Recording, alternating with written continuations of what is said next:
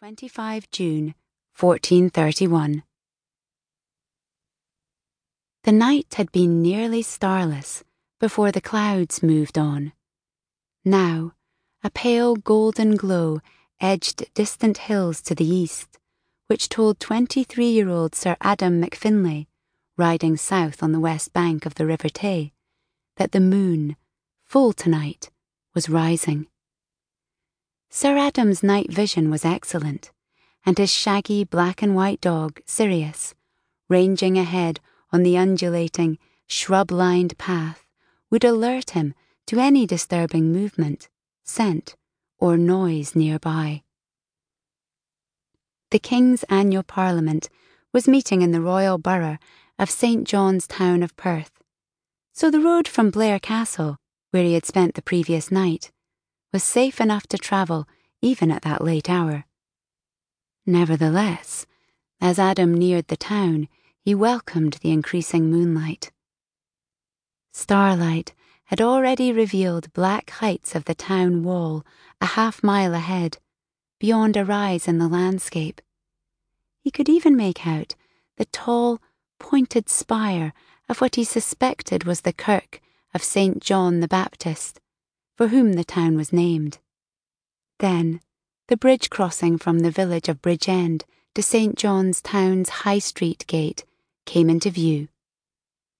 At that hour, even the broad expanse of water to his left had hushed, looking black and bottomless as it flowed toward the Firth of Tay and the sea. He knew the Tay was a powerful river, but now it seemed calm and contained reminding him that sea tides influenced its current. It was low, too, flowing some ten feet below its banks. So the tide was also low, but on the turn. The breeze wafting toward him from across the water stirred no more than an occasional ripple. His path lay between the river and a wide field to his right that, despite big patches of shrubbery, and scattered trees, he believed was the infamous North Inch of Perth. The current king's father, Robert III, had ordered a trial by combat there between the two great Highland confederations, Clan Chattan and the Camerons. The full result of that great clan battle depended on who told the tale, and Adham knew little more than that the two sides had had to provide 30 champions each, and that the Camerons had lost all but one of theirs.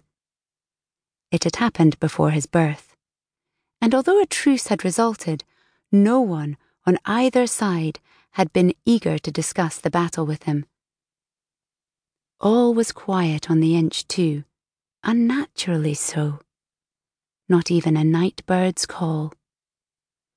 His instinctive wariness of new places, augmented by years as a warrior, stirred strong then, as did his Highlander's mistrust of any town's dark environs.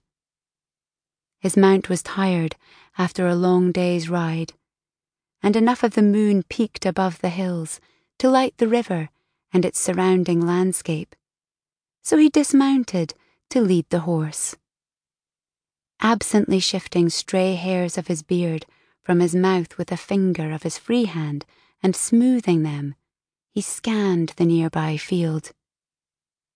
He had not visited St. John's Town before, but his foster grandfather had explained exactly how he could find their clansmen by following the High Street into the town from its north gate.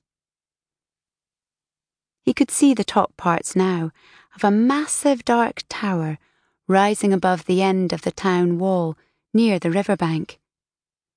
Moonlight also revealed that the rise ahead was a low, rocky hillock extending into the water.